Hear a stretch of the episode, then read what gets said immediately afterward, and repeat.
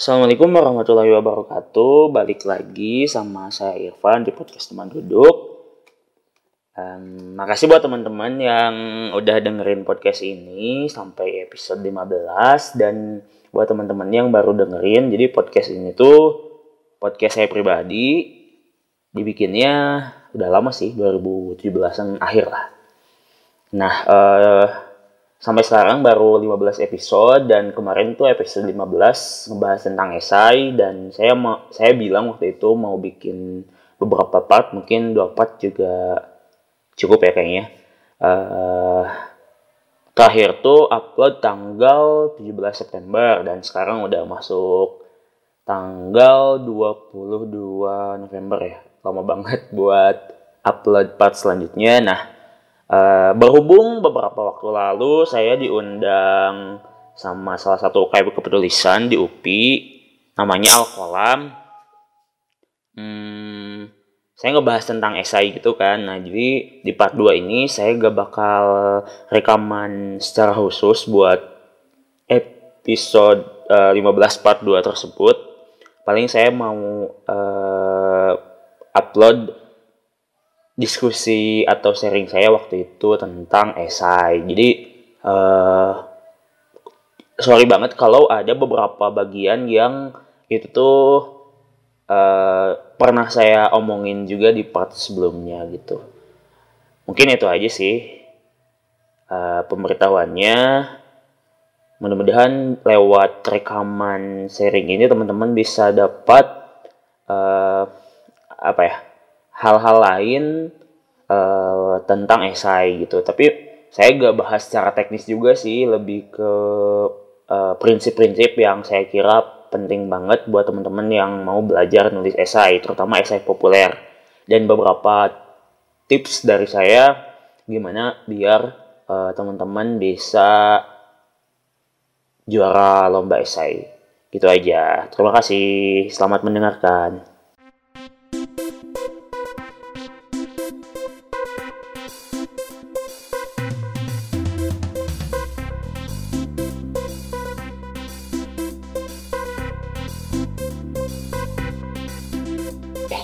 Zekia mungkin udah pernah dengar atau belum gitu ya dari saya kenapa akhirnya saya suka sama esai itu karena di tahun 2012 itu uh, Tempo ngadain lomba uh, esai kompetisi esai mahasiswa gitu namanya Camp Tempo. Itu kalau gak salah dari tahun 2009 diadakan tiap tahun dan uh, sangat kompetitif banget si lombanya gitu ya. Kemudian saya baru mulai tahu si esai itu tuh tahun 2012 jadi saya sempat saya langsung ikutan gitu. Jadi saya saya gak tahu ya gak pernah belajar tentang esai itu apa. Kemudian baca esai juga gak pernah. Tapi saya nekat untuk ikutan lomba esai jadi saya nulis sesuatu entah esai atau bukan tapi saya anggap itu esai saya kirimkan dan gak lolos. Dan wajar ya gak lolos karena emang gak pernah belajar. Kemudian gak ada mentornya kemudian juga uh, nggak tahu lah pokoknya esai esai itu kayak gimana yang benar kemudian esai juara juga gak pernah baca.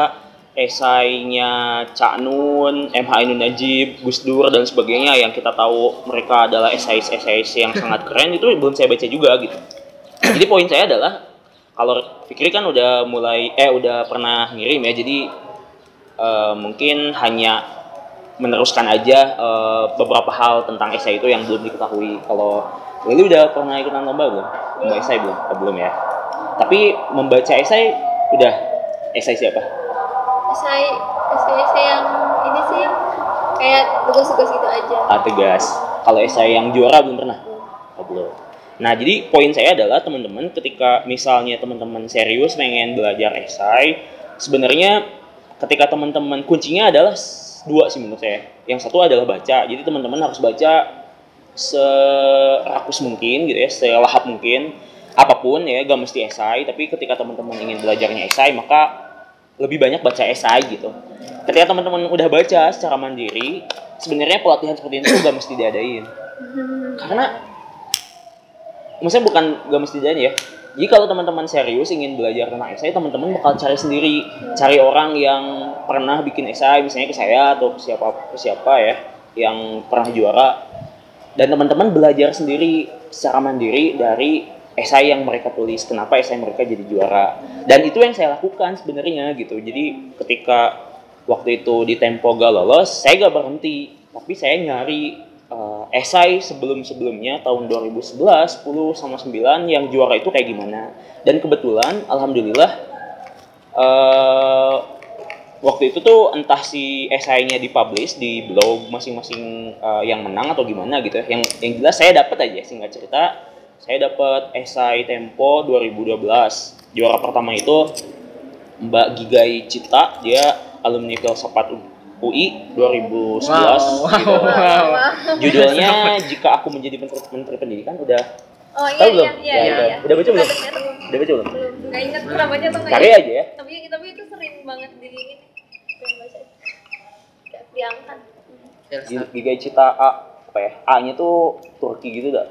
Judulnya ini jadi saya gak bakal ngasih materi yang membosankan ala-ala kuliah gitu ya. Kalau bisa saya sharing aja. Jadi nanti bakal agak-agak random gitu, tapi mudah-mudahan teman-teman dapat poinnya gitu. Saya gak mau ngasih teknis sebenarnya, soalnya teknis bisa dibaca gitu.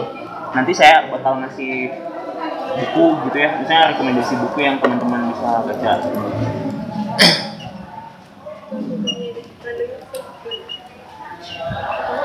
Oh, iya, juga. Cari cari cari cari. Sok aja bisa di bisa dikepoin juga. Saya gak sempat buat ngopi sih sebenarnya ngopi iya, ininya. Nanti kalau teman-teman mau saya kasih kirimin esai-esai yang menurut saya oke okay, gitu ya.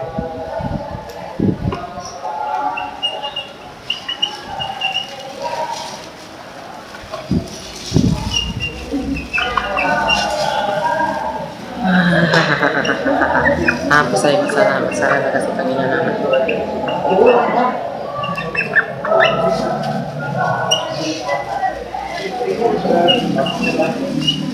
uh,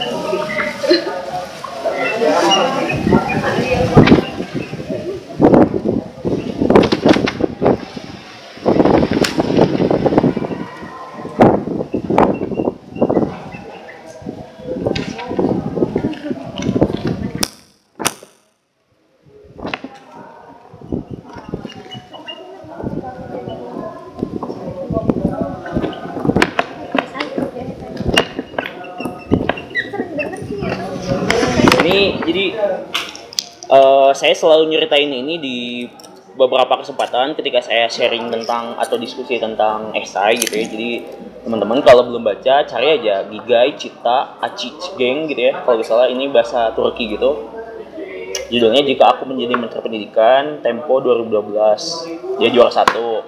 Sama yang kedua yang bikin saya suka tuh esainya Kang Diora Bintang dia alumnus Widya Tama dulu jurusan ekonomi atau apa gitu ya judulnya mengeja Indonesia di sekolah persatuan juara satu juga. Nah e, dari dua esai ini saya mendapatkan jadi saya waktu itu nggak nggak membaca pengertian esai dari KBBI ketika saya membaca esai ini saya jadi langsung ngerti gitu ya bahwa esai ini tuh kayak gini. Maksudnya tuh esai itu pas, uh, ketika saya baca di KBBI ternyata pengertiannya sama dengan esai yang saya baca waktu itu gitu.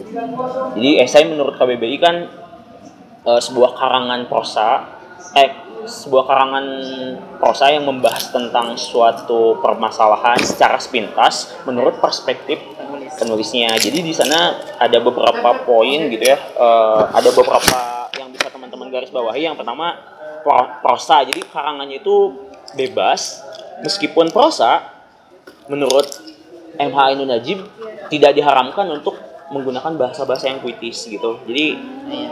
gitu. Jadi pandangan esai itu harus formal gitu. Enggak. Harus ilmiah. Enggak, jadi Iya, maksudnya esai itu kan ada banyak macamnya. Ada esai ilmiah, ada esai populer, ada esai apa gitu ya jenis-jenisnya juga saya gak hafal ya. Ada esai argumentatif, ada esai naratif, pada esai apa dan sebagainya. Nah, saya ingin share karena emang saya memahaminya lebih ke esai populer, mungkin di sini saya akan lebih banyak ceritain tentang populer. Meskipun gitu sih saya juga punya banyak koleksi tentang esai ilmiah gitu. Dan itu sebenarnya gak terlalu signifikan. Esai esai uh, ilmiah itu kalau teman-teman sering baca jurnal, makalah itu tuh kurang lebih sama gitu. Jadi uh, kayak mini mini pep kayak paper sebenarnya, tapi nggak ada bab tiga gitu ya. Maksudnya ada pendahuluan, ada apa, kemudian Kayak ditulis ditulis dengan eh, sistematis dan sebagainya. Ya Mungkin artikel sampai ada pendapat. ya porsi teorinya juga apa gitu ya, kemudian data dan sebagainya. Dan yang terpenting adalah bahasanya ilmiah gitu. Kalau esai populer atau teman-teman bisa temukan jenis co- eh, contoh-contohnya itu di koran. Kalau teman-teman sering baca di PR, di Kompas, di Tempo, atau di koran-koran lain yang memuat esai, ya kayak gitu esai gitu.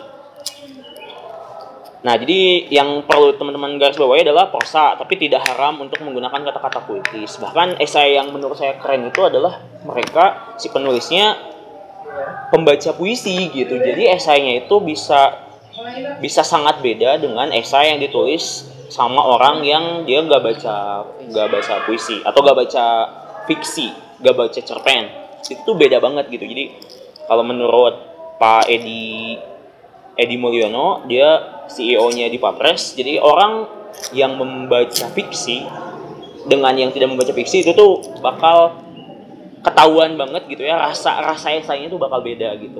Jadi ketika dia membaca puisi dan sebagainya, pembendaharaan kata yang keluar untuk mengungkapkan sesuatu tuh bakal beda banget gitu. Jadi lebih ada apa ya, lebih kalau masakan mah kalau nasi goreng tuh ada ada MSG-nya lah ya, ada micinnya gitu, beda lebih gurih kan? Gitu. Nah, kemudian yang kedua, membahas suatu masalah secara sepintas. Masalah di sini tuh sangat luas banget ya, tema-temanya sangat banyak. Misalnya yang lagi in sekarang tentang cadar misalnya, Eh, kontroversi eh, menteri menteri agama ngomongin tentang pelarangan cadar, celana cingkrang untuk ASN dan sebagainya. Itu tuh bisa menjadi bahan esai teman-teman gitu. Tapi dengan catatan teman-teman menguasai tema tersebut. Jadi jangan jangan coba-coba untuk menulis tema yang tidak teman-teman kuasai. Maka di sini lagi-lagi penting teman-teman untuk membaca gitu. Kalau misalnya nggak membaca, eh ini di tahapan pra penulisan esai ya, ya teman-teman bakal kesulitan gitu untuk menulis. Tapi ketika teman-teman mem- membaca banyak eh, apa ya kayak tema-tema yang teman-teman minati dari mulai pendidikan, toleransi, eh, ekonomi, teknologi, plurali, eh, toleran, eh, hukum dan sebagainya, teman-teman punya banyak bahan untuk menulis esai gitu dan berpotensi untuk juara. Kemudian yang selanjutnya adalah sudut pandang sudut pandang pribadi penulisnya. Jadi esai itu sangat subjektif. Nah, ketika misalnya si pembaca tidak setuju dengan apa yang diungkapkan oleh penulis esai tersebut, maka pembaca sangat boleh untuk mengkritik atau tidak setuju atau bahkan setuju dengan esai yang dimuat. Sebenarnya sesederhana itu gitu. Jadi apa bedanya esai dengan tulisan di blog? Apa bedanya esai dengan caption? Apa bedanya esai dengan status gitu? Bedanya cuma mungkin di panjang pendeknya. Kalau esai kalau terutama untuk lomba itu kan sangat terikat dengan peraturan yang diinginkan oleh si penyelenggara. Nah, kita kalau misalnya tips dari saya, ketika ikutan lomba, kita jangan jangan improvisasi, eh jangan berkreativitas lah gitu. Kalau misalnya si penyelenggara lomba Maunya meminta iya, meminta 500 kata ya udah 500 kata ma- eh, maksimalkan gitu. Kemudian ketika si penyelenggaranya minta pakai subjudul misalnya, ya udah ikutin aja gitu. Karena itu hal utama yang biasanya menjadi tiket esai teman-teman dibaca atau enggak gitu. Itu satu. Jadi kita harus taat sama peraturan eh, dari si penyelenggara lomba gitu. Kemudian eh, di sini ada sampai di sini ada yang mau di sharingkan nggak? Ada yang mau ditanyain nggak? Kebayang kan pengertian esai itu kayak gimana? Jadi esai itu yang gak rumit-rumit amat gitu. Maksudnya secara definisi biasa-biasa aja. Teman-teman sangat dekat dengan esai. Teman-teman kan tiap hari, tiap minggu ada tugas makalah ya. Ya. Nah itu tuh sebenarnya teman-teman lagi nulis esai gitu. Tapi mungkin esainya lebih ke esai ilmiah karena eh, dominannya teman-teman eh, apa ya mengutip pendapat-pendapat, teori-teori dan sebagainya. Tapi ketika teman-teman eh, terbiasa dengan menulis ilmiah, harusnya teman-teman juga apa ya tidak kesulitan untuk menulis esai. Jadi saya selalu bilang bahwa eh, tulisan tuh ada esai, terus puisi. Dalam sastra ya ada cerpen eh ada cerpen katakanlah. Tiga aja novel novel di luar ini. Nah esai puisi dan cerpen dari ketiga tulisan ini tuh paling mudah esai. Paling susah puisi. Dengan catatan puisinya puisi keren gitu ya. Ini kan dikatakan bahwa puisi adalah puncak bahasa. Kemudian cerpen juga susah, kenapa? Karena kita harus bikin dunia rekaan gitu, tapi harus tetap logis dan bisa dipertanggungjawabkan gitu. Nah, dari tiga tulisan ini yang paling mudah adalah esai. Paling mudah. Tapi nulis esai yang bagus, ini teh susah. Susah asli ya, asli ya. Susah Jadi juga. jangan harap teman-teman bisa bikin puisi sama cerpen yang bagus ketika teman-teman tidak menguasai esai gitu. Bahkan teman saya teman saya sempat bilang ya si Fasa dia uh, esais yang menurut saya keren banget sih. Uh, alumni komunikasi dia bilang eh saya nanya sih sebenarnya, Sa, kenapa sih penyair ketika nulis esai selalu potensial bagus esainya? Ya wajar tuh kan, cina si penyair kan baca banyak buku, kemudian dia peka, kemudian dia punya banyak bahan lah ibaratnya. Jadi nulis esai itu ibaratnya dia memuntahkan bacaannya, memuntahkan bacaannya gitu dalam bentuk esai. Esai kan santai gitu, maksudnya bisa bisa memang sesuai dengan kaidah yang sangat apa ya, yang sangat teoretik misalnya harus ada pendahuluan, isi kemudian penutup. Bahkan karena tadi sesuai dengan pengertiannya bahwa esai ditulis dengan sangat subjektif oleh penulisnya ya, bahkan kita bisa mengabaikan itu sebenarnya gitu. Atau tetap ada unsur eh, kepala, kepala esai, ada tubuh esai sama penutupnya. Tapi itu teh kayak posisinya tuh random gitu. Jadi nggak mesti berurutan banget harus A, B, C. Tapi kita bisa C, bisa tiba-tiba penutupnya bisa ada di atas misalnya, kemudian ke bawahnya tinggal menjelaskan Saya masih nggak eh, kebayang. Iya, Saya apa sih sebenarnya ini nggak? Iya, maksudnya itu itu Yang ini, Ini, ya udah ini. jago. A, B, C misalnya. Ini ini pembuka kepalanya, kepala esai. Ini inti dari gagasan kita. Kemudian yang C-nya tuh penutup kita. Jadi kalau di A biasanya pembuka itu kita ngomongin statement yang mengantarkan pembaca untuk masuk ke gagasan kita, ke persoalan yang ingin kita selesaikan.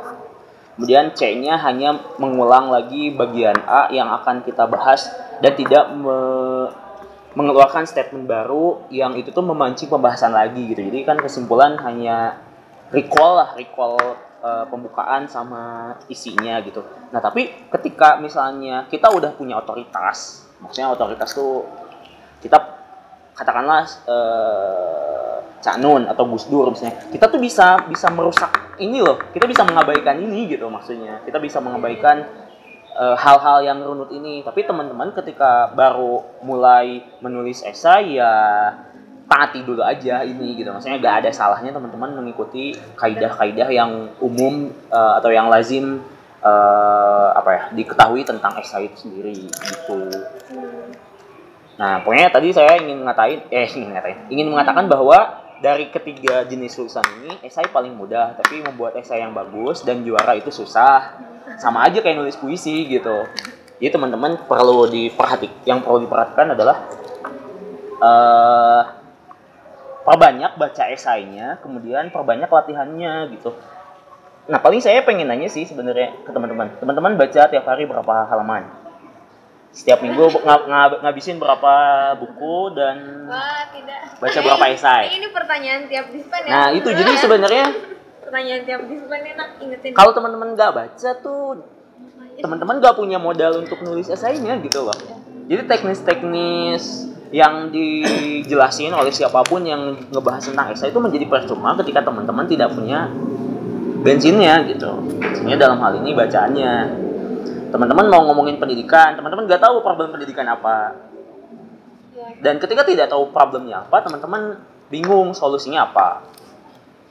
Teman-teman mau ngomongin tentang korupsi, teman-teman nggak tahu teori korupsi itu gimana kenapa korupsi bisa ada dan sebagainya gitu itu jadi yang yang yang ingin saya sampaikan adalah teman-teman baca apa pun tema-tema yang berkaitan dengan uh, persoalan yang teman-teman minati aja sebenarnya gue masih pendidikan. Kalau misalnya emang saya minatnya di pendidikan berarti saya harus tahu pasal-pasal yang yang sangat uh, krusial gitu ya untuk kita ketahui misalnya tentang UU Sisdiknas kemudian undang-undang tentang guru dan lain sebagainya. Nah itu harus dikuasai gitu.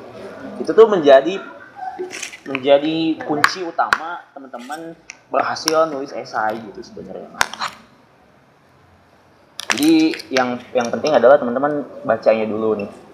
Usahain teman-teman baca aja tiap hari. Tapi emang membaca itu emang sebuah kebiasaan yang sangat sulit gitu. Buktinya apa? Buktinya perpustakaan sepi. Meskipun rame yaitu membacanya karena keterpaksaan buat tugas kan uh, kalau misalnya yang ngebaca emang beneran ngebaca sih kayaknya saya saya gak tahu ya maksudnya penelitiannya kayak gimana tapi saya yakin itu rendah gitu ya. Minat baca kita tuh rendah banget. Bahkan di data juga kan 60 dari 61 gak tahu sekarang ya. Meskipun sebenarnya infrastruktur uh, perpustakaan kita tuh salah satu yang terbaik gitu. Maksudnya toko buku banyak sebenarnya. Perpustakaan juga keren-keren tapi dalam hal minat baca ya uh, mengkhawatirkan gitu ataupun ketika kita membaca suka membaca bukunya buku apa? Itu jadi sebenarnya kita suka membaca itu persoalan belum selesai. Iya benar belum semua. Dan kita kita gak gak perlu sombong karena kita suka membaca. Kamu bacanya apa dulu gitu? Kalau bacanya motivasi relevan gak sama anak sama anak kuliahan motivasi? Itu kan pertanyaannya. Oh, eh, Irfan baca apa Van saya baca buku X tentang apa misalnya motivasi Gak tau ya, saya agak-agak ini sih, maksudnya anak anak kuliahan gak apa-apa lah kalau tingkat satu eh, baca motivasi tentang sukses kuliah dan sebagainya. Tapi udah tingkat 2, 3, 4 apalagi itu tuh kita harus beranjak gitu. Jadi beralih buku buku-buku yang motivasi kita hibahkan kali ya ke siapa gitu ya ke di kelas atau ke perpustakaan kita cari buku yang ngajak kita mikir. Soalnya menurut Eka Kurniawan dia nulis di jurnalnya di webnya bisa teman-teman cari gitu. Apakah bacaan kita bertumbuh? Maksudnya dia mempertanyakan usia kita misalnya 30 tahun tapi bacaannya komik. Sebenarnya gak salah tapi gak salah tapi gak benar juga gitu. Maksudnya poinnya adalah teman-teman kalau misalnya tetap minat baca komik berarti teman-teman harus lebih banyak membaca buku-buku teks atau buku-buku babon atau buku-buku yang ngajak teman-teman bisa mengekstraksi uh, poin dari yang apa yang teman-teman baca gitu. Jadi kan kalau buku buku-buku motivasi apa coba yang yang apa ya, yang esensi dari buku motivasi apa? Memotivasi aja ya. Teman-teman dapat dapat ini gak? Dapat mengekstraksi uh, poin penting gak dari dari buku-buku motivasi itu? Misalnya tentang teori apakah? Jadi hal-hal yang benar-benar fundamental gitu. Jadi saya sempat nulis di jurnal atau di status atau di tweet gitu ya atau di Tumblr buku-buku motivasi itu teman-teman konsumsi apa ya kayak sedikit aja gitu jadi teman-teman baca ketika teman-teman lagi jatuh udah gitu abis itu tuh teman-teman jangan terus baca motivasi aja kecuali teman-teman mau jadi motivator kan sebenarnya motivasi itu hanya dorongan dorongan ketika kita lagi ngedown kan. Ketika udah maju masa terus didorong gitu. Harusnya kita uh, baca buku motivasi kemudian melakukan sesuatu berkarya. Uh, ikut kepanitiaan apa bikin komunitas sosial dan sebagainya. Itu kan. Kemudian teman-teman udah udah mentok nih. Ngedon udah stuck. Nah baru di sana buku motivasi berguna lagi gitu ibaratnya. Nah saya tuh ingin mengajak teman-teman untuk beralih bacaan gitu. Karena tadi sebagaimana saya katakan di awal membaca saja itu bukan sebuah kabar baik gitu. Ketika bacaannya apa dulu gitu. Terutama untuk untuk anak-anak mahasiswa. Jangan-jangan ketika teman-teman ikutan lomba esai dan nggak menang itu karena teman-teman bahasanya klise. Dan kekelisian itu terbentuk dari ya jelajah baca teman-teman terbatas gitu. Kalau orang lain mah yang juara kayak Gigai kan ya dia bacanya filsafat. Bacanya sastra. saya tingkat tinggi terus Kang Diora Kang Diora dia anak ekonomi loh tapi dia bacanya pergerakan. Dia tuh salah dia tuh aktivis juga di Widya Tamanya dulu gitu ya. Kemudian dia baca tentang toleransi baca tentang apa. Terlepas teman-teman ya. Saya gak saya gak memaksakan teman-teman untuk meminati isu tertentu. Misalnya toleransi. Teman-teman teman-teman punya paradigma sendiri tentang toleransi. Memandang toleransi itu A saya B gitu. Dan itu gak masalah gitu. Jadi kita tuh kita tuh jangan ingin selalu menyeragamkan loh gitu. Misalnya Allah itu udah ngasih isyarat bahwa kita tuh di dunia ini manusia tuh gak Diciptakan dicip, berbeda. diciptakan gak seragam gitu. Dan Allah tuh memang menginginkan itu loh. Gak, gak maksudnya di maksudnya di salah satu ayat Al-Quran kan dikatakan gitu kalau misalnya aku menghendaki kalian eh, bersatu ya kalian bisa satu tapi kan buktinya enggak gitu. Untuk apa? Untuk menciptakan eh, apa ya keharmonisan keseimbangan di dunia ini gitu. Bahkan saya kemarin hari Kamis gitu ya di pelajaran pedagogik spiritual sama Pak Aam dosen saya dosen tafsir dia bilang di Al-Qur'an itu ada teori tarik menarik gitu. Maksudnya ada ada atau di, di istilah sosiologinya mah teori konflik teori konflik. Jadi konflik ini tuh penting ada di dunia untuk menciptakan sesuatu gitu untuk menciptakan eh, pra- eh, solusi misalnya. Ketika tidak ada konflik maka ya hidup, kita bakal stagnan gitu. Gak akan ada inovasi gak akan ada misalnya kita anggaplah eh, lontaran politisi tentang sesuatu tuh A misalnya. Nah C atau B gak akan muncul ketika tidak ada A gitu. Jadi gitu. Misalnya kita melihat konflik ini teh ketika gak ada konflik ketika gak ada problem ya kita nggak bakal bisa menghasilkan esai. Soalnya gak ada problem yang akan kita selesaikan gitu. Jadi ada banyak hal lah di balik konflik di balik problem di balik apa ya di balik kondisi tidak ideal itu ada banyak hal yang bisa kita ambil hikmahnya sebenarnya. Itu satu baca ya kemudian yang kedua teman-teman latihan latihan nulis. Nah pertanyaan ke satu teman-teman silakan jawab sendiri. Saya nggak bisa me- saya nggak bisa memotivasi lah ya teman-teman untuk baca karena itu kebutuhan pribadi sih sebenarnya gitu. Membaca tuh udah jadi kalau teman-teman ingin menulis dengan baik kemudian teman-teman ingin punya argumen yang bagus maka membaca menjadi hal yang tidak bisa tidak. Teman-teman harus melakukannya gitu. Dan ketika teman-teman ingin uh, memiliki pandangan yang berbeda di apa ya di tengah teman-teman yang lain misalnya di tengah-tengah al berarti teman-teman harus membaca apa yang tidak dibaca oleh orang lain gitu. Jadi ketika bacaannya sama ya berarti kita hanya satu suara memandang sesuatu. Tapi ketika teman-teman membaca toleransi dengan buku yang belum dibaca oleh orang lain berarti teman-teman potensial untuk mengeluarkan argumen eh, statement yang berbeda itu. Nah perbedaan itulah yang akan atau kebaruan itu yang sebenarnya berkontribusi terhadap ilmu pengetahuan itu atau terhadap terhadap esai gitu. Maksudnya esai menjadi menarik salah satunya adalah selain pengungkapannya yang apa ya yang tidak klise adalah ada kebaruan unsur kebaruan gitu. Jadi teman-teman harus PR-nya adalah ketika membuat esai teman-teman sebisa mungkin riset dulu solusi terhadap permasalahan yang ingin teman-teman tuntaskan itu udah ada apa belum? Jadi studi pendahuluan gitu kalau misalnya di skripsi kan atau di tesis ada penelitian terdahulu gitu. Karena ketika tidak ada eh, penelitian terdahulu berarti nanti teman-teman ngutip sumber ilmiahnya dari apa dari mana gitu.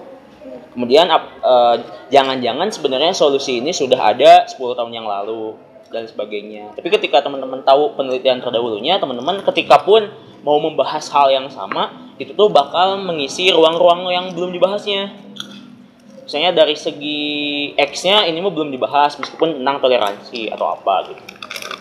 Tuh.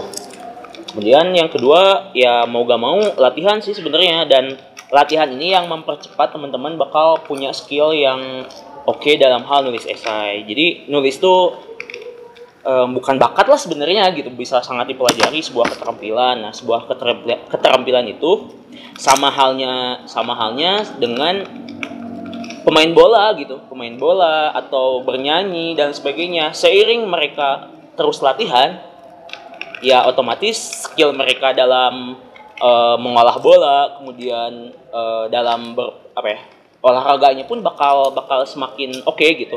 Nah begi- begitupun halnya dengan menulis esai. Ketika teman-teman baca mah banyak, tapi nggak pernah nulis esai nggak pernah ikutan lomba nggak pernah ngirim ke koran ya eh, teman-teman tidak akan terlatih gitu.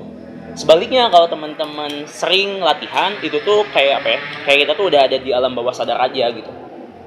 Orang yang sering menulis esai dan tidak tidak menulis esai ketika dikasih waktu satu jam bisa dilihat perbedaannya gitu. Yang sering menulis esai meskipun dia ibaratnya gak punya bahan. gak punya bahan dan sebagainya dia otomatis aja.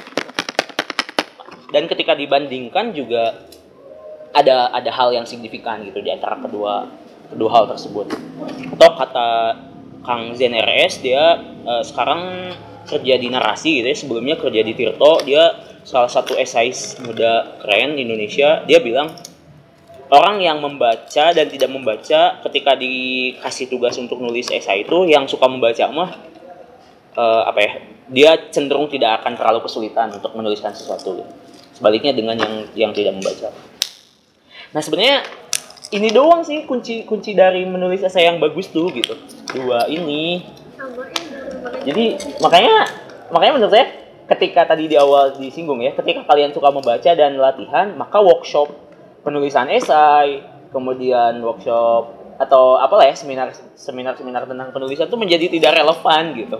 Karena teman-teman bisa belajar sendiri. Ataupun ketika teman-teman perlu menghadiri beberapa acaranya penulis yang keren yaitu tuh dalam apa ya dalam rangka untuk silaturahmi aja gitu. Atau eh, mencuri atau mendapatkan informasi yang belum kita ketemukan gitu. Misalnya tentang proses kreatifnya dan sebagainya. Soalnya tiap orang itu punya atau tiap penulis itu punya proses kreatif yang beda-beda. Misalnya ada yang nulis tengah malam ada yang eh, apa ya ada yang nulis pagi hari kayak Haruki Murakami misalnya. Nah itu beda-beda gitu. Kita sesuaikannya eh maksudnya kita kita ke arah mana itu tergantung teman-teman. Kayak misalnya saya nulis saya emang nggak tergantung suasana sih maksudnya bisa nulis pagi bisa nulis malam bisa nulis siang bisa nulis di Alforcon bisa nulis di kafe bisa nulis di mana jadi nggak rewel lah gitu ibaratnya. Tapi ada juga penulis teh yang dia tuh harus dengerin musik klasik atau musik siapa gitu ya instrumen dan sebagainya. Itu tergantung teman-teman aja sih sebenarnya nggak nggak terlalu itu tuh bukan hal yang gimana gimana banget gitu. Tapi ada juga orang yang memang terganggu dengan berisik dan sebagainya. Jadi kurang total gitu untuk eh, mengeluarkan isi pikiran. Itu sih. Isi saya kecepatan dan ini tetap aja kamu ada yang nih dulu. Ini dulu. kan, kan Gimana? dari beberapa essay saya sebelumnya kan rata-rata itu saya kan eh apa rata-rata saya tuh kadang kalau bikin essay itu kan ka- mengambil yang udah ada cuman saya eh, eh apa eh lihatnya itu dari sudut pandang yang berbeda gitu. Kayak misalnya essay pertama saya yang juara kan itu dia tentang bahas tentang biodegradable plastik. Itu kan udah umum di masyarakat Hmm, udah hmm, umum hmm. banget. Cuman saya tuh ngambilnya dari hal yang berbeda. Itu enggak itu enggak termasuk kan waktu itu pas waktu itu eh pas penjurian kan presentasi penjurian. Itu jurinya apa menekanan menen- menekankan sekali pada citasi data. Citasi data di essay tersebut. Itu kalau misalnya saya ngambil yang sudah ada dan cu- cuma tapi cuma saya lihat dari sudut pandang lain itu enggak termasuk plagiatisme. Atau gimana gimana kan eh kan gitu. Kan gini kalau misalnya saya ambil eh, yang telah ada eh, eh, eh, ide yang sudah ada cuman dalam misalnya saya saya sajikan dia atau terapkan dia dalam sudut pandang yang berbeda atau atau pada permasalahan yang berbeda. Seperti itu. Itu enggak ter- termasuk plagiatisme atau gimana? Kalau misalnya ada inovasi dari kita ada tambahan-tambahan menurut saya di apa ya di- bisa dimaklumi lah hal-hal seperti itu. Kecuali kalau memang eh, bahasanya kita benar-benar plek sama dengan eh, solusi se- sebelumnya. Gimana? Ya itu bisa dikatakan plagiarisme gitu. jadi kita harus harus tetap makanya studi pendahuluan itu penting agar kita tidak apa ya tidak mencaplok ide orang lah gitu katakanlah. Atau ketika misalnya kita eh, apa ya bikin solusi yang sama pun kita bisa mencantumkan kita baca ini dari mana dari mana. Itu sebagai etika juga kita sebagai penulis. Nah kalau yang esai fikri itu yang saya lihat lebih ke esai-esai ilmiah Iya, gitu. Nah, esai ilmiah ini esai ilmiah. esai ilmiah ini kalau teman-teman sering bikin PKM, sebenarnya kayak PKM aja.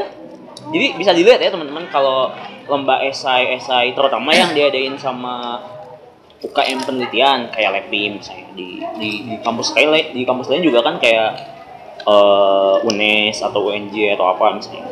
Nah itu tuh yang saya lihat kecenderungan si yang dipengenin lombanya adalah ke solusi yang konkret. Iya. Misalnya kayak misalnya hmm, permasalahan eh, apa ya kurangnya akses pendidikan misalnya atau akses bacaan itu tuh solusinya tuh konkret misalnya bikin perpustakaan terapung bikin perpustakaan keliling dan sebagainya jadi halnya tuh eh, apa ya solusinya tuh konkret dan ada penjelasan tentang gimana sih mengoperasionalkan gagasannya. Nah itu tuh biasanya ciri-ciri esai ilmiah lah ibaratnya katakanlah. Misalnya di sana tuh ada tinjauan pustaka juga ada teori-teori tertentu. Meskipun uh, kesalahan dari si penulis esainya adalah teori-teori solusi itu solusi gitu. Jadi teori itu tidak tidak digunakan. Ya, jadi enggak si si teori itu hanya dicantumkan untuk menambah jumlah kata dan jumlah halaman. Itu problemnya. Dan dan saya sering temukan itu gitu. Pokoknya mah eh, mungkin kalau sesi ya sesi pembahasan tentang esai ilmiah mah nanti lagi misalnya ada ada ini lagi. Kalau sekarang lebih fokusnya ke esai populer sih. Itu eh yang saya sebutkan tadi di awal yang juara esai Tempo itu sebenarnya esainya esai populer dan bahkan Tempo itu menekankan eh, pada si peserta adalah esainya itu bukan berisi teori-teori, bukan berisi fakta-fakta, tapi refleksi atas teori, refleksi atas pengalaman si penulisnya, refleksi atas fakta-fakta yang terjadi gitu. Jadi itu tuh kerjanya lebih lebih berat menurut saya daripada Heeh, hasil olahan si si apa ya si pribadi esaisnya gitu penulisnya.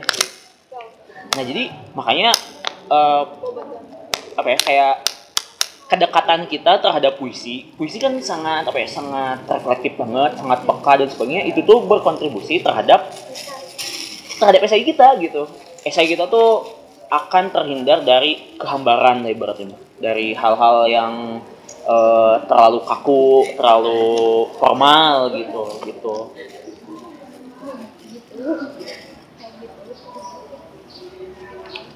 kalau esai tadi esai ilmiah mah biasanya misalnya permasalahannya sampah ya Iya. nah itu tuh bikin bank sampah jadi Iya. Gak, ma- maksudnya bukan bu- bukan sebuah kesalahan sih, tapi memang kecenderungannya tuh kayak gitu. Iya. Kalau esai populer biasanya solusinya tuh bahkan nggak ada sama sekali tuh tetap bisa jadi juara.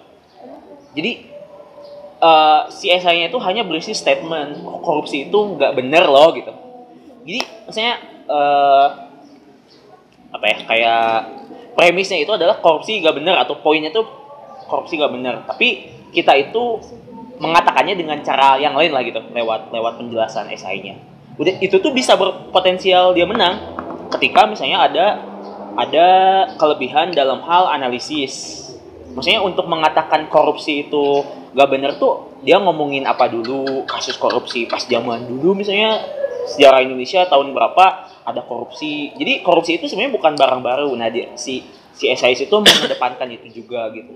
Jadi hal-hal seperti kayak gitu tuh uh, analisis si SIS itu itu bisa jadi poin penting juga gitu. Jadi bukan solusi doang. Kan biasanya di, di panduan tuh ada uh, tentang kerunutan kerunutan pikiran, misalnya kebaruan gagasan dan sebagainya. Nah, itu tuh kita harus mengcover itu semua. Ketika uh, ketika ingin jadi juara misalnya. Tapi ketika cuman ada salah satunya kemudian yang lain yang lain tuh memenuhi ketiga atau keempat aspeknya berarti ya otomatis yang dia yang menang gitu. Kita biasa aja. Itu sih sebenarnya. Hmm apa lagi ya? Saya saya saya. Nah oke. Saya nambahin ketiga terlibat dalam hal penulisan eh, esai populer keterlibatan kita terhadap banyak hal itu tuh menjadi eh ya salam. menjadi modal banget gitu. Jadi keterlibatan di sini tuh maksudnya kita ketika ingin menuliskan tentang tema-tema eh, tema-tema toleransi atau tema-tema pendidikan berarti kita sebelumnya misalnya ikutan diskusi tentang toleransi. Kita punya temen yang beda agama misalnya. Kalau toleransinya dalam bidang yang eh, beda kepercayaan ya. Atau misalnya kita ikutan kegiatan volunteering yang berkaitan oh misalnya dia dia non Islam dia eh, Nasrani atau agama lain misalnya Hindu Buddha. Kemudian kita lihat di sana secara langsung oh ternyata mereka nggak sesuai yang di stereotip masyarakat. Heeh, maksudnya agak apa ya, gak sesuai sama yang teori yang ada dan sebagainya. Nah itu tuh bisa jadi poin banget di awal di awal awal esai itu kita sebenarnya bisa bercerita tentang pengalaman kita gitu. Tapi kita tuh jangan terjebak pada semua esainya ngomongin tentang cerita kita juga. Tapi itu tuh si cerita tuh hanya menjadi pengantar ke poin yang mau kita sampaikan gitu. Jadi ketajaman analisis kita tuh menjadi hal yang sangat mahal dalam sebuah esai. Jadi saya bisa mengatakan korupsi itu kor- eh, orang lain kan mengatakan korupsi itu sebuah perbuatan yang jahat. Nah, menurut saya korupsi itu perbuatan yang baik, misalnya. Tapi saya bisa mempertanggungjawabkan apa yang saya katakan. Bisa jadi sebenarnya statement saya itu jebakan agar pembaca melanjutkan proses membacanya. Itu kan butuh butuh apa ya? Butuh kerja cerdas gitu. Maksudnya kita ingin mengatakan seperti itu tuh kalau kalau kita gak punya argumentasi selanjutnya ya kita habis. Maksudnya orang lain tuh KPK nangkepin koruptor gitu. Saya malah ngat- malah mengatakan korupsi itu perbuatan yang baik gitu. Itu kan bakal di bakal dimintai pertanggungjawaban gitu. Tapi ketika si statementnya jebakan, ada pertanyaan sel- eh, ada pernyataan selanjutnya. Nah itu tuh menjadi sebuah eh, menjadi pintu gerbang si pembaca bakal membaca esainya sampai habis dan lebih banyak orang membaca esai ini juga gitu. Karena direkomendasikan oleh yang membaca sebelumnya gitu. Nah itu tuh kecerdasan kecerdasan tadi balik ke ke, ke kemampuan membaca kita. Sementara eh, apa ya kayak bumbu-bumbu esai itu menjadi menarik itu tuh eh, apa ya disebabkan karena pengalaman kita yang banyak gitu. Keterlibatan kita yang banyak. Jadi lagi eh, saya saya ulang lagi ketika teman-teman ingin menuliskan tema-tema pendidikan kemudian lingkungan ekonomi dan sebagainya usahakan teman-teman terjun langsung di di bidang itu. Jangan cuma teman-teman riset pustaka aja. Jadi misalnya baca buku dan sebagainya itu itu nggak salah juga. Tapi kalau misalnya teman-teman punya pengalaman yang real itu tuh menjadi poin plus juga gitu. Karena esai yang tadi eh, saya contohkan ya yang esainya Gigai sama Kang Diora itu dua-duanya pengalaman. Kalau yang Gigai Italia ya? Itali ya ah, udah baca ya. Kalau yang Kang Diora dia sekolah di sekolah multikultural. Di SMP-nya itu kalau nggak salah SMP campuran lah gitu ya. Misalnya ada Islam ada apa ada apa ada apa. Nah itu tuh si Kang Diora memanggil ingatan itu pengalaman masa lalu dia untuk kemudian mengatakan bahwa toleransi itu nggak cukup hanya dipelajari di ruang-ruang kelas yang sangat terbatas gitu. Tapi toleransi harus dilakukan atau atau dipraktikkan secara nyata di lewat tadi misalnya lewat sekolah persatuan dia gitu. Sebenarnya itu doang poinnya gitu tapi karena dia ada tambahan-tambahan tambahan-tambahan lain misalnya dia ngutip perkataan Soekarno dan sebagainya. Tapi kutipannya nggak nggak kutipan kayak gini misalnya Soekarno. Tapi dia me, apa ya dia mencampurkan si kutipannya itu dengan bahasa dia gitu. Jadi dia mengolah mengolah kata-kata Soekarno atau quotesnya Soekarno atau Hatta atau Syahrir atau siapa pun ke dalam bahasa dia. Nah keahlian si esai itu yang menurut saya agak lama dipelajari itu itu gitu. Jadi kita nggak nggak cuman menurut siapa nggak gitu tapi eh, apa yang saya alami sekian belas tahun lalu sesuai dengan prediksinya Soekarno. Gitu. Jadi nah hal-hal yang kayak gitu eh, skill-skill yang kayak gitu tuh yang yang apa ya yang agak susah di kita miliki gitu. Jadi maksudnya latihannya tuh harus bener-bener eh, intens banget lah. Saya nulis dari 2012 sampai sekarang tuh saya ngerasa esai saya jelek banget.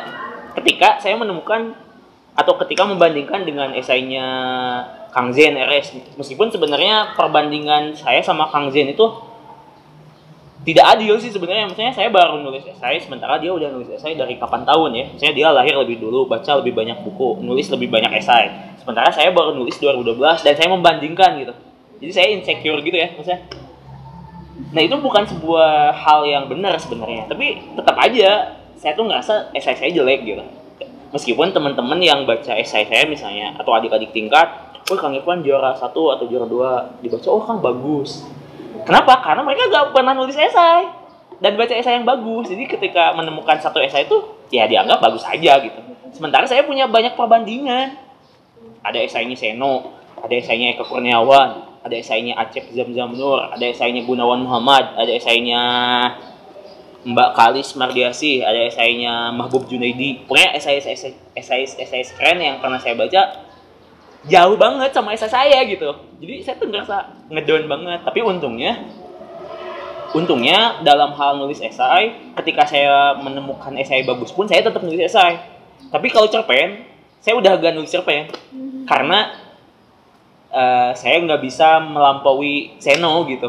Saya ngerasa saya ketika nulis cerpen segimanapun ya tulisan eh, atau cerpen saya bakal gitu-gitu mulu ya udah saya gak nulis cerpen gitu itu salah juga sih sebenarnya teman-teman jangan kayak gitu. Tapi dalam hal nulis puisi dan esai saya tetap nulis meskipun saya me, apa ya, saya terbentur pada paradigma bahwa esai saya tuh masih jauh gitu. Tapi esai sama puisi mah masih ada potensi lah untuk untuk rada oke okay, gitu. Meskipun saya tadi gak bisa melampaui yang saya sebutin di awal sih. Kayak saya esais kemudian penyair penyair uh, yang saya kagumi lah ibaratnya gitu nah teman-teman tuh si si baca ini teh pokoknya mah berimplikasi banyak hal gitu pada kualitas tulisan teman-teman pada pola pikir teman-teman jadi si membaca itu tuh selain teman-teman jago nulis pun teman-teman punya kemampuan atau sesuatu hal yang bisa di selalu dinantikan oleh audiens teman-teman gitu. Ketika diundang uh, misalnya pelatihan apa, pelatihan apa, seorang pembaca itu ketika penyampaiannya buruk pun dia akan diperhatikan gitu. Beda sama orang yang datang dengan uh, apa ya, dengan pembendaharaan pembendaharaan pengetahuan yang sangat terbatas itu tuh ya kamu hanya mengulang-ulang sesuatu gitu. Dan menurut saya ketika saya datang ke sebuah pelatihan atau ketika saya ngomong sama teman-teman dan siapa pun ya dan membicarakan sesuatu, sesuatu hal yang biasa-biasa saja, sesuatu hal yang sering saya omongin, saya merasa berdosa sih sebenarnya. Karena saya membuang waktu orang tersebut gitu. Karena ya teman-teman udah dapat itu kapan gitu. Misalnya dulu dan saya datang dengan obrolan yang itu itu saja saya tuh ngerasa dolim aja gitu saya ngabisin waktu teman-teman siapa pun yang ngobrol sama saya jadi membaca itu menjadi sebuah harusnya menjadi sebuah hal yang selesai gitu ketika teman-teman ingin belajar menulis esai itu jadi ini mah ininya ya maksudnya agak kasarnya kata seno itu dalam sebuah pelatihan teman-teman baca berapa banyak buku terus di pada diem kan. Uh, ketika teman-teman si peserta gak suka baca burungkan niat kalian jadi penulis kayak gitu. Seno tuh bilang kayak gitu. Teman-teman pernah baca Seno kan? Iya iya. Seno Gumira di Dharma uh, dia selain cerpenis juga esais juga novelis juga. Nah kata dia tuh kayak gitu gitu jadi itu tuh hal yang harus selesai lah ibaratnya. Itu sih apa lagi ya? Itu sebelum saya nanti share tentang gimana biar apa ya berpeluang menang lomba ada yang mau ditanya dulu.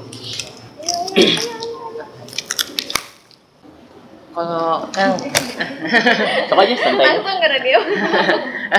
gini kan apa yang paling susah dalam menulis tulisan tuh esai itu adalah bagaimana memunculkan ide. Ah. Nah itu tuh selain membacakan selain membacakan itu salah satunya juga. Tapi kalau misalnya mencari sumber misalnya sumber kan kayak saya pernah tentang pernah nulis tentang musim olahraga. Itu tuh pas saya pertama kali apa? Musim apa? museum olahraga museum olahraga cuman saya pas pertama kali itu saya nggak tahu apa apa tentang museum. Hmm. kayak pernah ke museum olahraga olahraganya aja nggak pernah. Kan kayak jadi apa cara memunculkan idenya kan itu agak susah. Kalau misalnya udah kayak ketemu hal seperti itu kan bahan bahan bahan bacaannya dan sumbernya juga yang pernah menulis tentang itu kurang. Kalau ketemu masalah seperti itu harus gimana riset langsung terbatas gitu ya kan aku di Makassar Iya. eh, musimnya aja di Jakarta Oke. aku aku nggak mungkin langsung ke Iya. Jakarta lagi cari lihat lihat eh, kalau gak jadi nulis esai tentang itu masalah gak? ya kalau gak jadi ikutan nulis misal ikutan lomba itu masalah gak?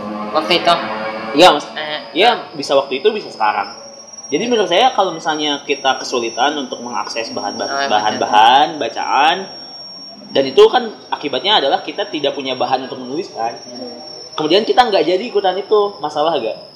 ya enggak sih Eh, ya menurut saya itu sih, maksudnya kita kita punya cukup bekal gak untuk menulis sesuatu gitu. Jadi ketika bekalnya kurang, ya kita cari aja esai yang lain, esai yang lain. Soalnya banyak banget gitu dalam dalam setahun itu tuh banyak banget. Tapi ketika hal tersebut bisa kita bisa kita maksimalkan, sorry, bisa kita minimalisir gitu maksudnya dengan cara wawancara ke siapa yang pernah ke sana, kemudian ya intinya mah kita punya kita gak kosong-kosong banget ya udah kita bisa bisa bisa apa ya bisa ikutan tetap gitu si lombanya. Tapi kita ketika kita bener-bener kesulitan akses ya udah menurut saya nggak jadi ikutan tuh adalah solusi dari Masalah permasalahan itu itu, ya. gitu. Nah, nah makanya kalau untuk sekarang kan eh, informasi tuh kayaknya maksudnya aksesnya tuh terbuka banget dengan adanya internet kemudian kita juga kalau misalnya eh, kita punya banyak kita punya kita punya cukup banyak uang punya cukup banyak waktu untuk riset secara langsung. Nah riset secara langsung itu tuh kayak kayak kayak kayak modal banget lah untuk si SI itu benar-benar memikat juri gitu kalau itu dalam hal lomba atau memikat si redaktur ketika kita ngirim ke koran misalnya. kalau saya waktu itu kan masalahnya gitu sumber bacanya nggak ada Nah, jadi saya pindah ke cari di ke YouTube hmm. ke YouTube jadi saya nggak apa-apa. ya kayak lihat bagaimana museum-museum kreatif-kreatif dari seluruh dunia Hmm. habis itu saya tera eh, apa kan kayak gitu jadi apa rata-rata SS, er- SS saya kayak gitu apa ngambil apa ide ide Iya. yang lain ide yang udah ada kemudian menerapkannya dalam yang eh, Iya. masalah yang itu masalah Gak apa-apa sih sebenarnya itu eh, salah satu cara gitu. Tapi kalau misalnya sekarang, nah pas saya itu udah memunculkan ide sendiri Itu- itu, susah It- eh, maksudnya eh apa ya? Si SI yang saya baca keren itu gak ujug-ujug loh. Saya saya sekarang eh, salah satu yang saya kagumi SI semuda itu cewek Mbak Kalis. Baca gak? Kalis Mardiasih dia nulis di Mojok, di Detik dan sebagainya. Dia tuh keren banget sekarang esai-esainya. Tapi ketika saya lacak, saya sempat iseng-iseng nyari blognya dia. Dia bacanya apa Terlie dan itu jelek banget gitu. Awal-awal dia kuliah nah. Kemudian saya melihat perubahan dia yang sangat yang sangat signifikan gitu. Seiring dia gabung di banyak forum. Eh, kalau buat teman-teman yang nggak tahu ya Bakalis itu fokusnya di isu-isu gender. Di isu-isu toleransi. Dia kan Gus Durian juga ya nah terlepas teman-teman gak suka ya sama tema-tema yang dia angkat menurut saya dalam hal kepenulisan dia bisa dipelajari gitu loh. Jadi kita tuh saya ingin mengajak teman-teman untuk coba berpikiran agak terbuka, jangan sampai gara-gara misalnya kita gak suka sama orang itu, kita gak belajar dari orang itu loh gitu.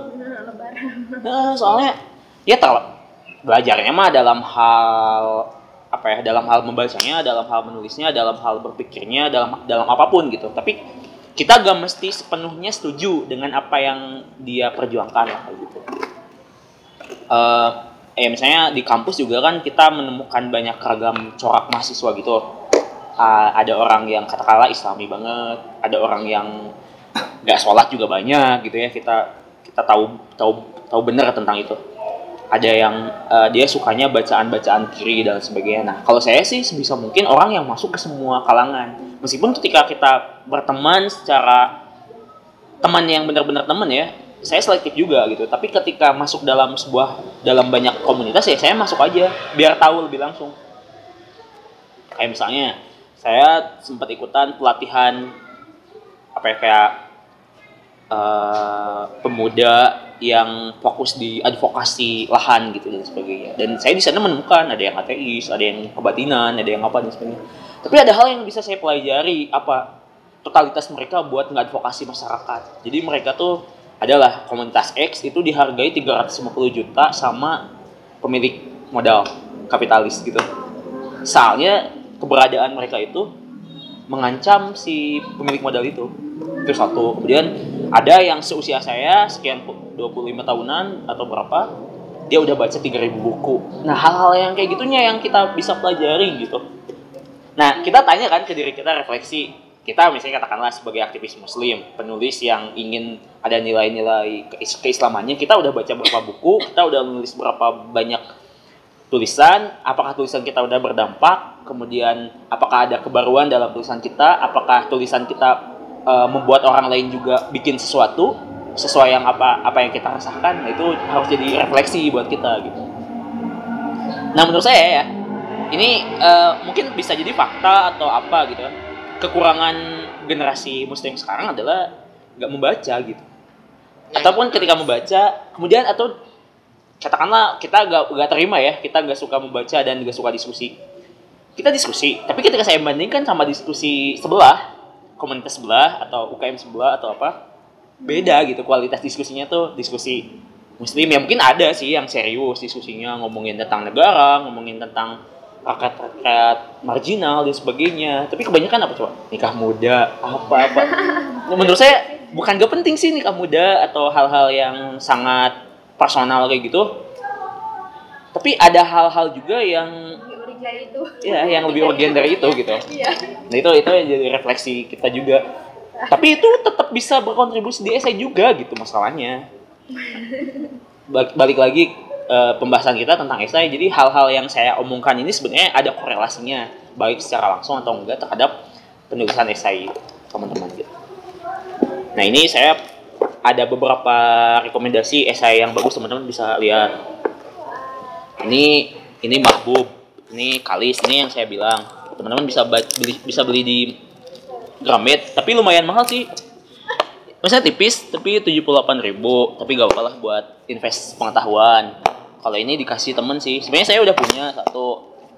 Terus di ada ada yang ngasih buku gitu ke saya gara-gara saya sering nyebut mahbub kan dikasihin saya terus ini Pak Eko Prastio nah ini kalau misalnya dalam hal pergerakan mahasiswa terutama di Jogja ini Pak Eko salah satu yang apa ya, yang ngegerakin mahasiswa buat turun ke jalan ngadvokasi masyarakat ngekritisi ini apa ya isinya tuh tentang ngekritisi ustadz-ustadz yang tema-temanya tuh terlalu langit gitu ibaratnya dan sebagainya. Kemudian dia eh, apa ya kayak mention banyak pemikir-pemikir Islam kayak eh, apa ya kayak Ibnu Sina dan sebagainya dia membaca berapa dan sebagainya teman bisa cari ini ini hanya beberapa sih sebenarnya gitu nanti pasca diskusi ini karena emang banyak sebenarnya eh, yang ingin saya bekelin ke teman-teman tentang esai ini gitu ya.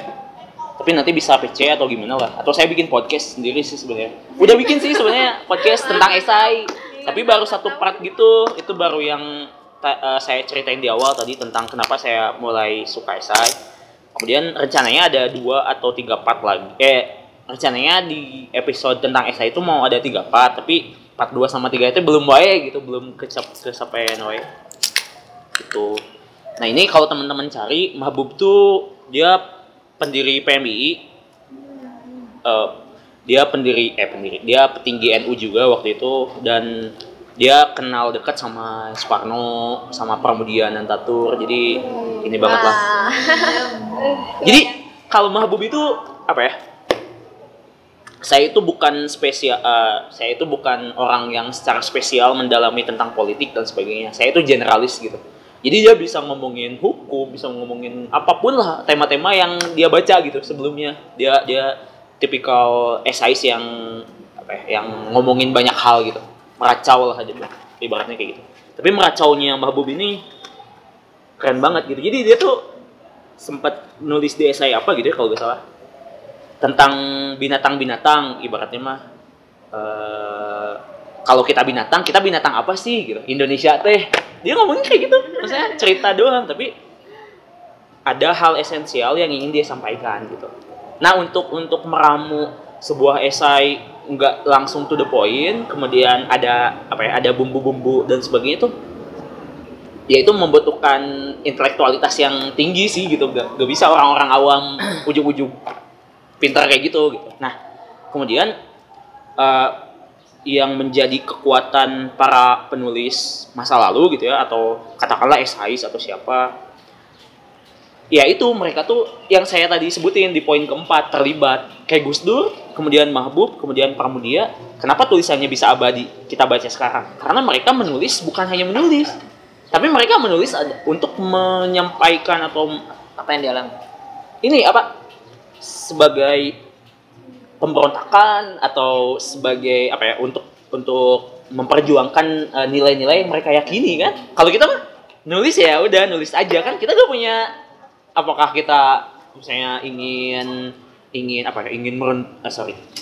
Misalnya ingin mengkritisi pemerintah beneran enggak kan atau kita ingin menyelamatkan kaum kaum marginal enggak juga? Nah, sementara penulis-penulis masa lampau ini bisa kita apa ya bisa kita pelajari sih. Ya itu jadi mereka mah menulis teh bukan buat menulis aja tapi menulis sebagai jalan. Kalau kita jangan-jangan menulis sebagai tujuan ya jangan-jangan. Ya itu itu tuh kan menurut saya bisa jadi energi bisa jadi menambah rasa. men- menjadi ruh gitu tulisan kita. Gitu. Ya saya bacain esainya Kalis. Eh, sedikit aja teman-teman biar beli sih. Tapi bisa di saya nggak jualan ya saya nggak jualan. Nih nih saya baru beli kemarin tanggal 9 November. Ini bisa- bisa dibaca di Mojok sih sebenarnya di Mojok atau di Detik juga bisa jadi diambil dari banyak tulisan yang udah dimuat di media gitu. Nih santai banget nulisnya Kalis tuh tapi dia kelihatan kalau Kalis tuh pembaca juga gitu yang sangat ulung. Kalau dihitung-hitung saya ini berjilbab sudah puluhan tahun. Loh gimana? Sejak saya rajin berangkat ke TPA usia 3 tahun saya sudah pakai jilbab please nggak perlu bilang subhanallah biasa aja. TPA saya itu juga biasa kok. Ya langgar musola biasa itu loh bukan sekolah Islam zaman sekarang yang guru-gurunya masya Allah soleh soleha tapi bayarnya mahal nauzubillah. Guru ngaji saya itu dulu kalau di desa ya koloran uang pekerjaannya cuma tani dan nyambi tukang beca. Biasa banget ya maksudnya bahasa keseharian dan sebagainya tapi ada ada banyak poin yang bikin tulisan Kalis tuh kuat gitu terlepas dia dibenci. Misalnya dia tuh pernah debat sama Felix Yao loh di, di sosmed. dia dia dia ce- dia dia cewek yang berani gitu tapi emang teman-teman harus terbuka dulu pikirannya. Maksudnya kalau ah Kang Irfan malah rekomendasiin yang gak bener nih. Enggak gitu. Maksudnya saya juga ada banyak hal yang gak saya setujui dari Kalis gitu. Tapi dalam hal nulis esai saya belum menemukan lagi nih seumuran dia. Sebenarnya saya kayaknya seumuran deh sama Kalis. Dia UNS 2011 sastra Inggris anak pondok juga anak HMI waktu itu. Dia tuh ahwat-ahwat lah dulunya. Oh, misalnya kerudung panjang sebagainya. Tapi ke sini ke sini karena emang pergaulannya eh, dinamis gitu ya jadi pemikirannya pun ini gitu eh, berpengaruh. Asli ini teh ini banget. Iya Gak tahu kenapa pas kuliah ini saya justru lupa ajaran kitab yang pernah saya kaji pada masa kecil. Kitab Talimul Muta'alim yang mengajarkan untuk berhati-hati dalam memilih guru, termasuk yang harus jelas sanad keilmuannya hingga ke Rasulullah. Saya malah saya malah sering mengaji di emperan-emperan masjid kampus sambil menyesuaikan panjang jilbab dengan bak-bak ahwat. Diharamkan baca buku filsafat sambil dijejali buku menye-menye tentang nikah muda. Nah, jadi sebenarnya saya agak-agak terpengaruh tentang nikah muda tuh salah satunya gara-gara bacaan sih, salah satunya Kalis atau siapa gitu. Jadi agak-agak sen, agak-agak sensi gitu.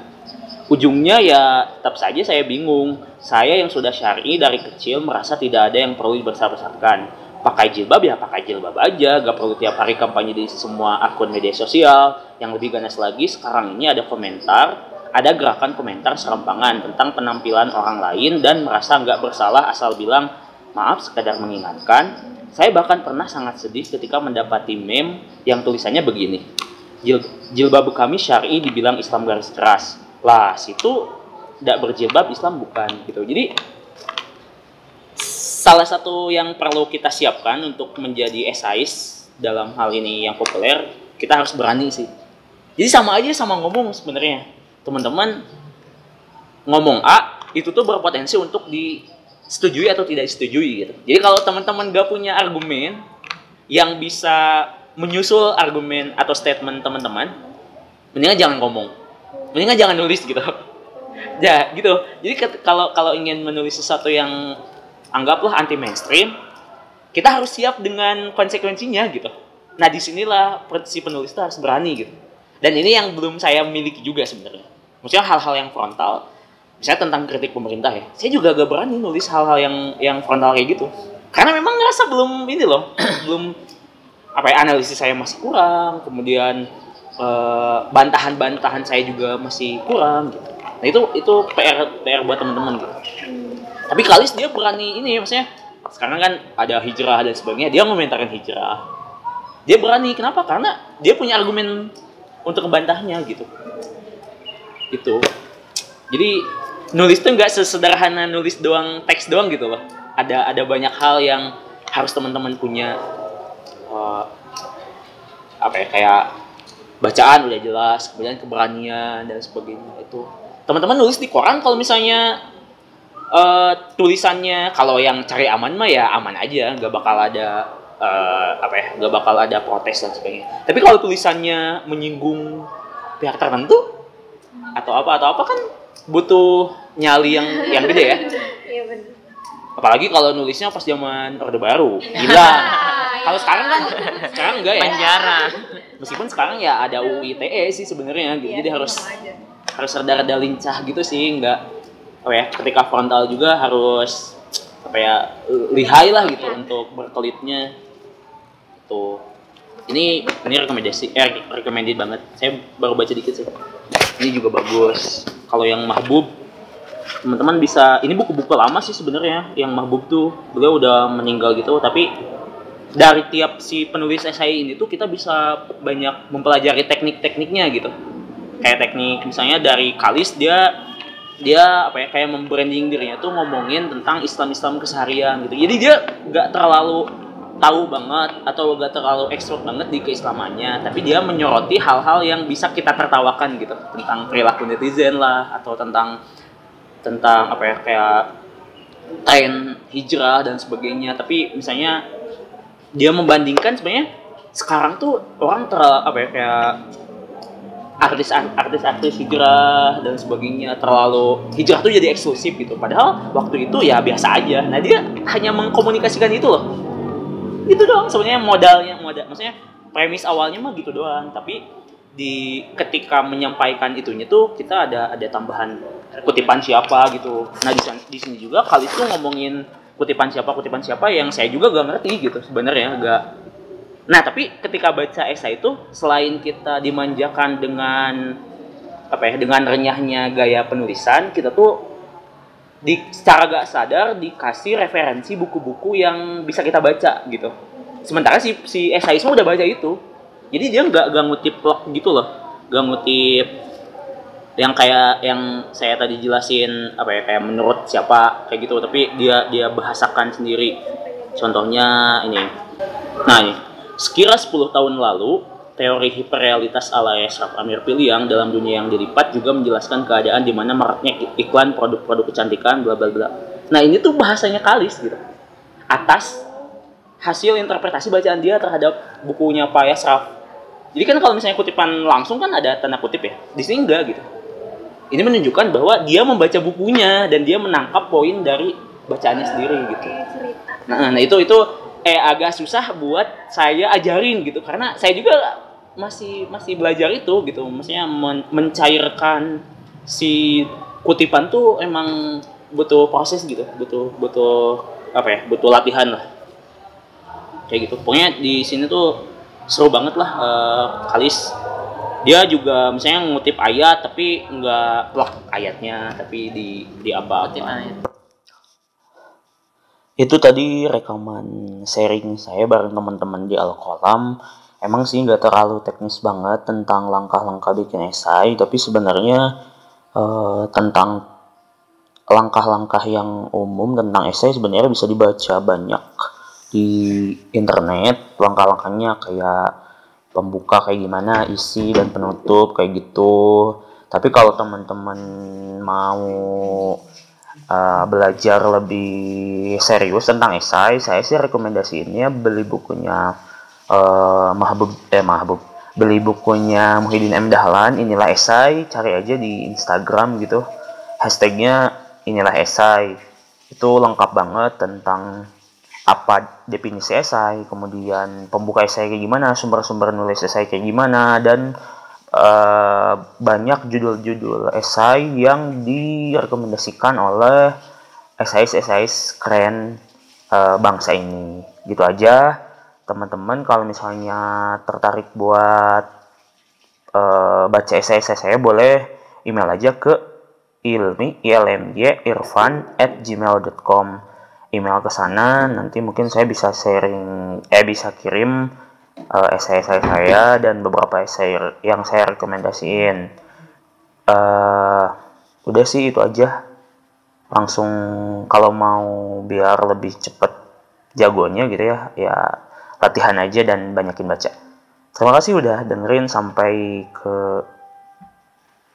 hampir sejam ya teman-teman dengerin ini dan mudah-mudahan ada hal yang bisa teman-teman dapetin dan bisa langsung dipraktekin gitu.